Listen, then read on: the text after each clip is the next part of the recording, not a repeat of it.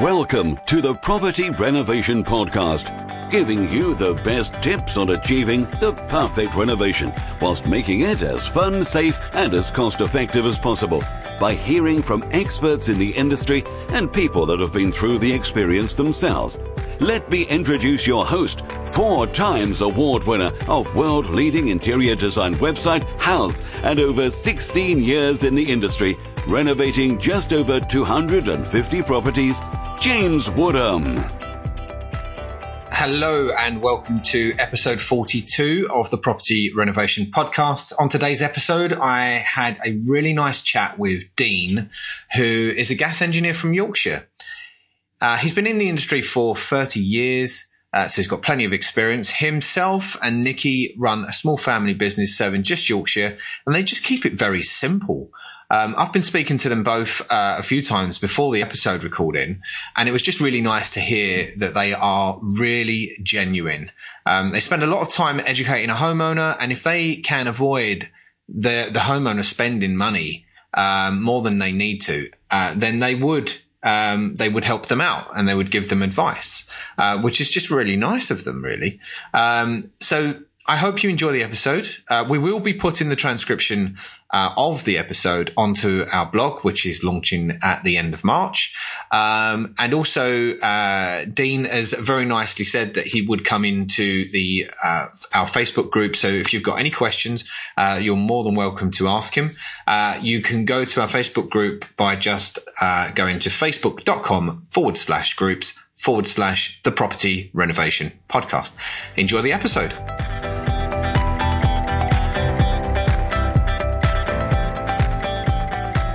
Dean, uh, welcome to the podcast. Hello. Hello. Um, Dean, can we start off by saying um, what's your background and what made you choose uh, being a gas engineer as a skill? Okay, so I was previously employed by a well known service and energy supplier. Yeah. Um, but I have always, as long as I can remember, wanted to run my own business. Mm. And I've always wanted to be in mechanical trade. Uh, so my vision was to think and act like a major provider, but to try and do it in a more personable way, uh, a local way. Uh, and what I mean by that is my customers can talk to us at any time of the day or night.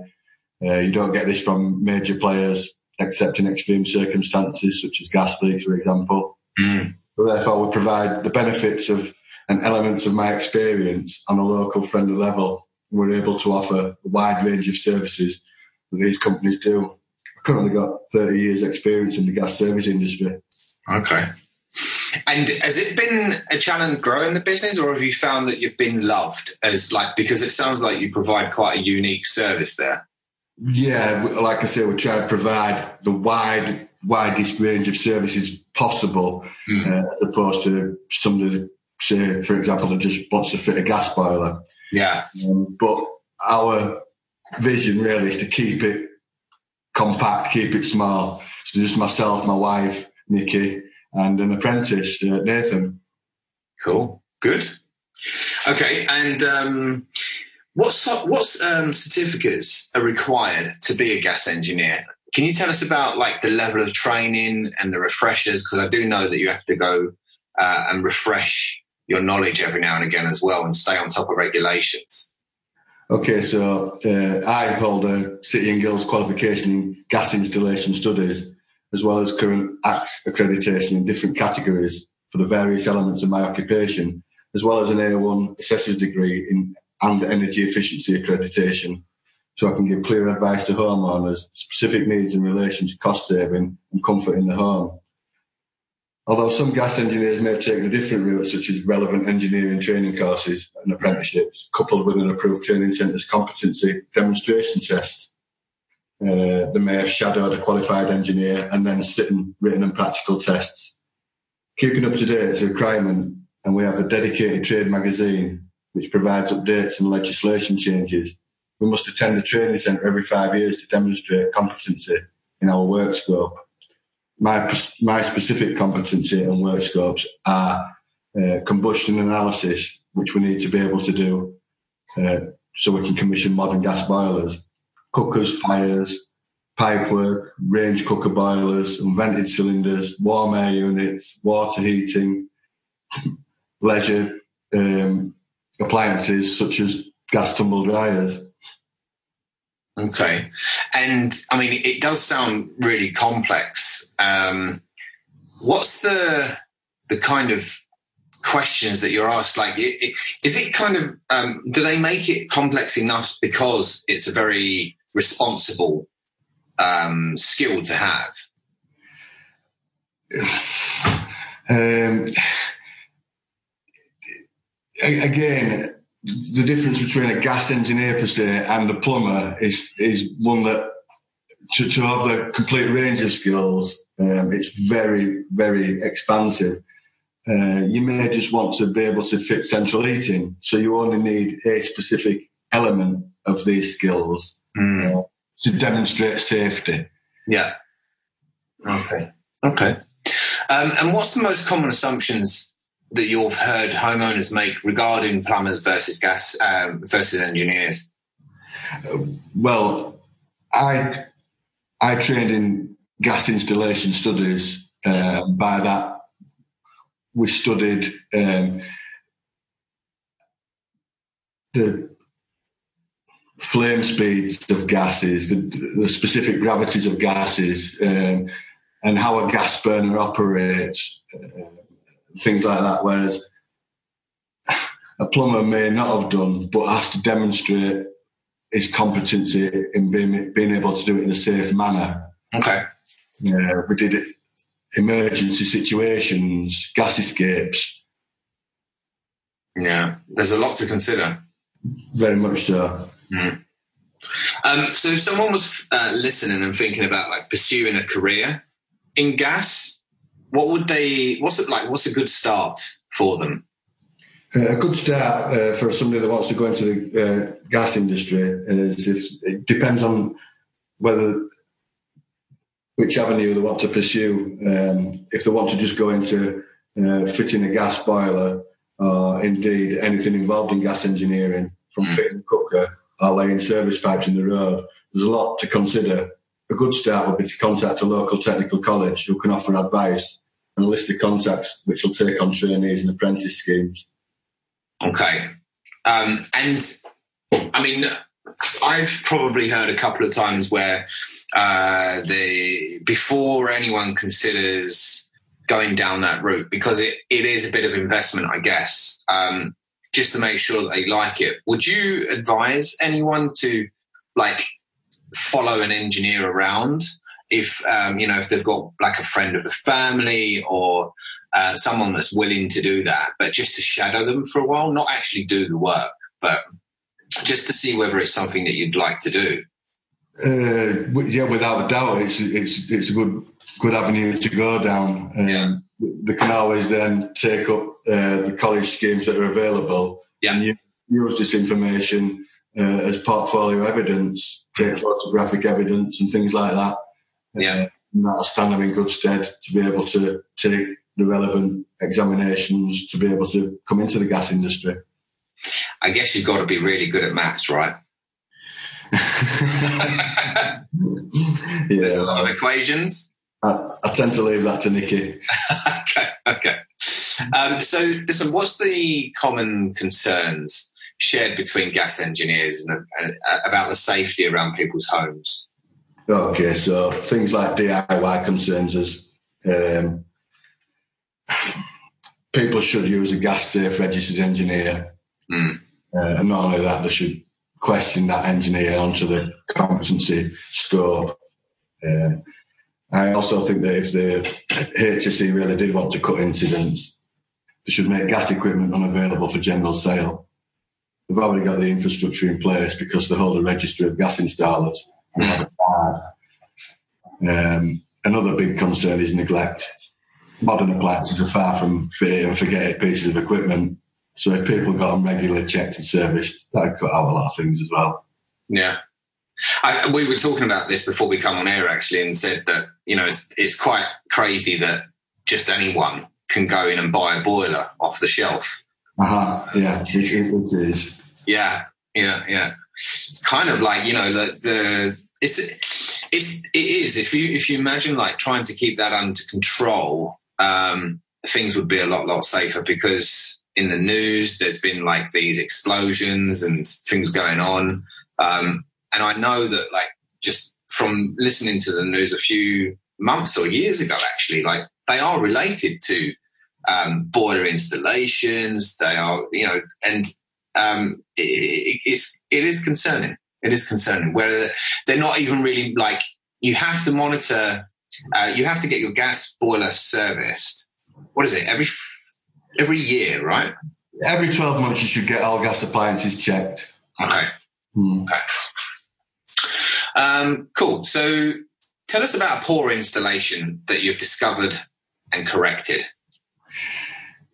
Well, fortunately, due to a greater understanding of using gas safe engineers, unsitu- unsafe situations in regard to risk to health doesn't happen very often.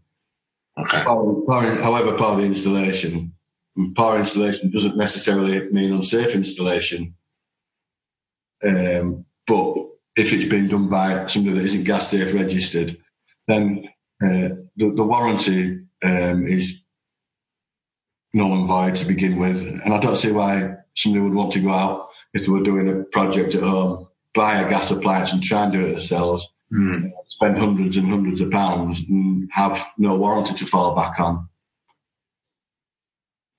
I mean, if someone had a boiler fitted, um, it's actually not a question I've got down here, but I'm just thinking about it now. So, if someone had a boiler fitted um, and it was by an engineer, and the homeowner, for some reason, they just felt that um, there wasn't quite, you know, sure, it was it, they weren't quite sure about the competency of that engineer, and um, but still, you know, they've got got it installed, it's all working. Um, would it be wrong of them to consider getting a second opinion and getting someone over to check it out to make sure the installation's been carried out correctly? Well, fortunately, legislation doesn't allow us to do that. Um, the installation has to be completed by a gas safe registered engineer Right. from start to finish. Uh, that is, they have to make sure that the boiler frame, for example, has been secured correctly. Not to mention the actual gas pipe routing and safety issues with that. So uh, we can only register a boiler if it's been installed by the, the, the gas safe registered company. Right. Okay. Okay. Good to know. Um, so, do you have a funny story that you could tell us about, you know, something work related? Well, it's um, it's a pretty serious um, occupation, but uh, there are from time to time things come up. Companies and check there. When I was uh, on service and repair, from uh, we got a, a report from the smell of gas from a customer, um, so we had to check out the internal gas supply. And this was in a block of flats, so it's taken quite seriously. So there were guys from Transco, the national grid, all flying around with the gas go seekers, the things that smell the gas, um, Mhm. looking for any leaks uh, of any description, and, and nothing could be found. So we did all the relevant tests. Yeah, you've not no problems here. There's no gas escapes here. Uh, left everything working. We got the same phone call the previous night uh, and the night after that. And it was only um, when the lady said that the smell was coming from behind the back of the uh, work units. Even though there was no gas pipe work there, I decided to take the back off the cupboard. Uh, and unfortunately, um, I discovered a slightly decomposing moggy, which the lady identified as Spot, who had been missing for a couple of weeks. Grim, but at least the case was closed. Um, so a cat, a cat, like that's that's what I mean. If you don't know what a moggy is, it's, it's actually a cat. And you so you found a cat behind there. That's crazy. Well, the- yeah, the smell of decomposition is very similar to methane gas. Wow. My gosh. Okay. I'll never forget that one.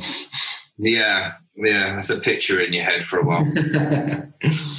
Okay. Um, so the next question I've got is actually from someone I've asked uh, in our Facebook group. And uh, for those listeners out there, you can come into our private um, Facebook group by just going to facebook.com forward slash groups forward slash the property renovation podcast. And um, with this question, it's about the experience of, it's actually two part question. So, experience of most reliable boiler makes and um, plastic plumbing for central heating, your opinions uh, and problems, if any, which plastic system is best?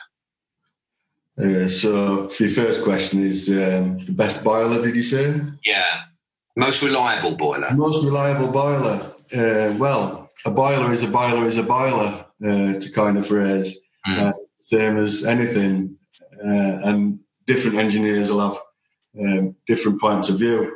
Sometimes it's based on they might have had good feedback from uh, the manufacturer. They may have had, a, a you know, a good uh, where they've had a, a warranty repair and uh, it's been dealt yeah. with accordingly. Uh, so they'll they'll go for that gas boiler, uh, and that's that's the way we go. And it's it's all a question of personal choice. Uh, some customers, for example, will read magazines and, and take take advice from there. Mm.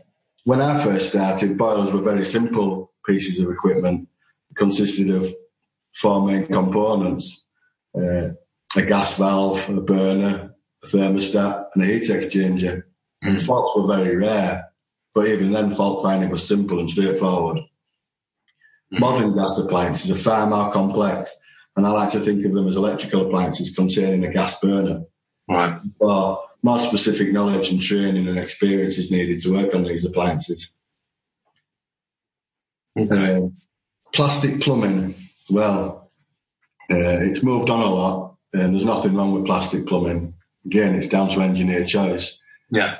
Um, although they do recommend now when you're working in confined spaces such as underfloor and loft that you do use non-soldered or non-heat related components. So yeah plastic yeah. plastic push fit is, is great to work in these areas. Mm. And the days where I remember as an apprentice being shoved under the floor with a with a butane blowtorch and you know crawling along soldering fitting. Those days have gone now. We can more or less fit a central heating system with one guy at one end of the room and one guy at the other and thread plastic through. Uh, and it's great. It's, it's, it, it makes perfect economical sense for everybody. Uh, do you think, um, I mean, not specifically uh, gas related, but do you think the mass introduction of plastic piping um, has opened up the doors to reducing um, the work level, the work chances for the trade, um, and you're finding that more DIY experiences are, being, uh, are happening? Do you think? Well, you don't necessarily need to be extremely skilled to be able to extend a central heating system in your own home. Say, yeah. for example, you want to fit an extra radiator. Um, this equipment's available for general sale, um, and providing it's done competently, uh, then there's nothing wrong with that.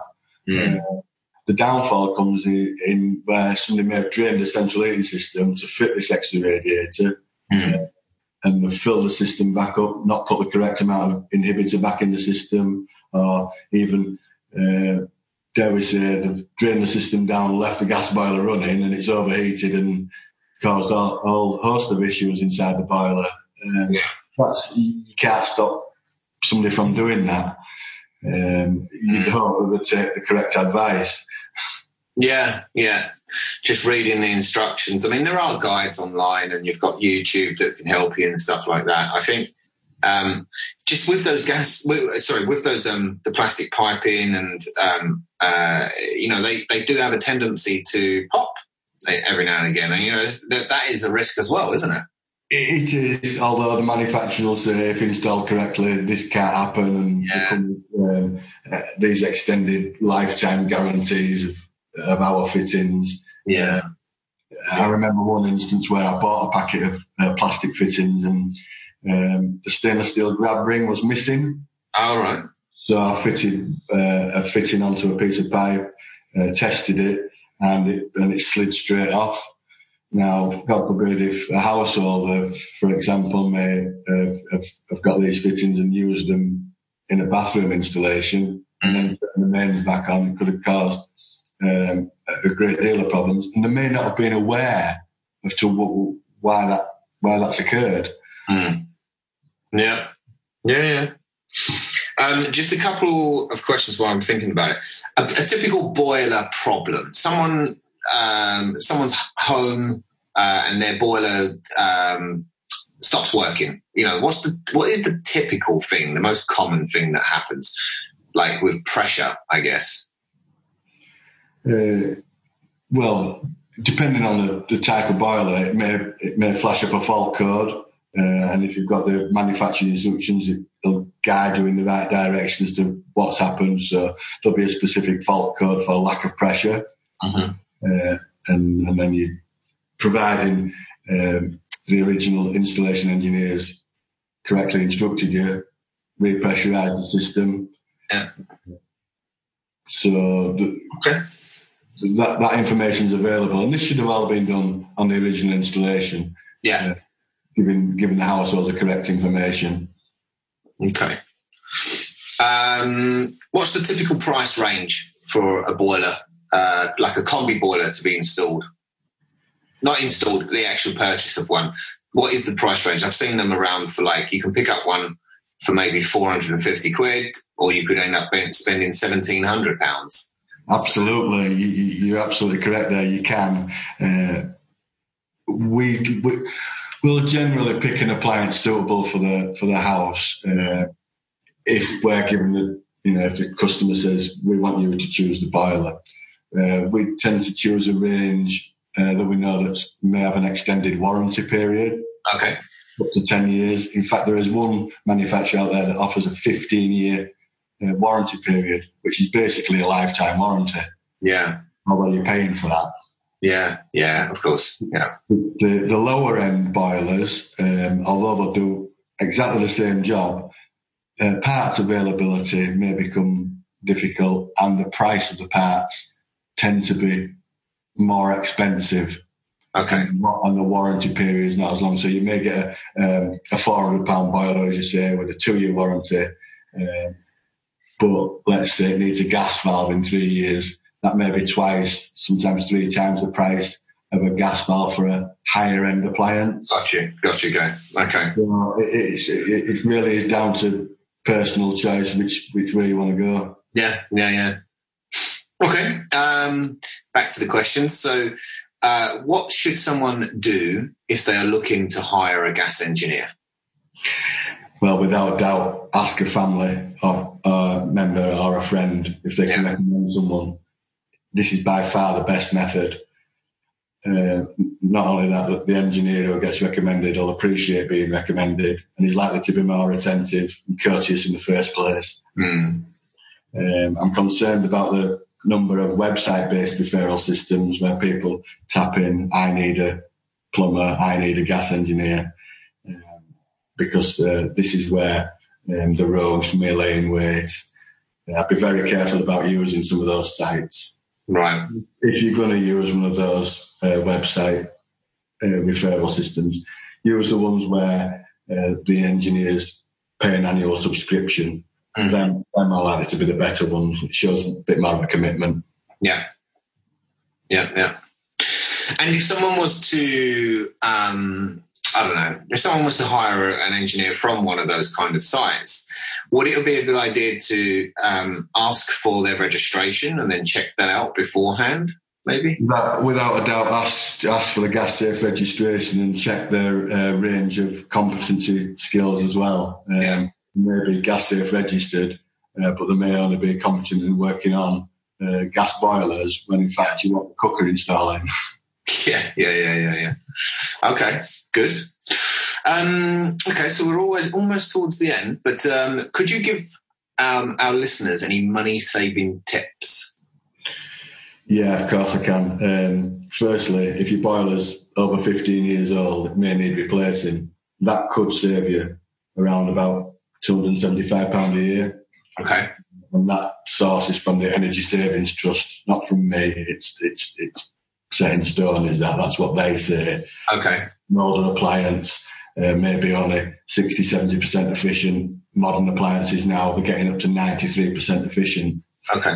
Um, it's great because I go to a lot. Of, I still go to a lot of old boilers, service them, do a few bits and pieces, repair them, and that. And I'll get an old floor standing cast iron boiler, and the customer will say, "Oh, it's very efficient." When in actual fact, what they really mean, is it's been really reliable. Yeah, you know, the confusion lies. Um, so good, good. When you if you if you've got a modern boiler where you're not going to really achieve any more efficiency, think about changing the controls. That's vital to help achieve energy efficiency. Mm. That technology is also around now, and that's optimizing and compensating constantly to the varying conditions of the uh, weather uh, because sometimes in this country, no two days are the same. So we still leave the timer and the thermostat all the time. You get something like weather compensation, like uh, which is it's like an outside thermostat. Uh-huh. If the weather's slightly warmer uh, on day two, it'll switch the heating on a bit later, or it'll um, cycle the boiler at a lower temperature. So we're we're maximising energy efficiency. Mm. It's, it's a good point that you say about the smart technology. I mean, you can now literally like um, tell your your home device or your you know um, your heating to come on an hour before you come home, so it doesn't need to.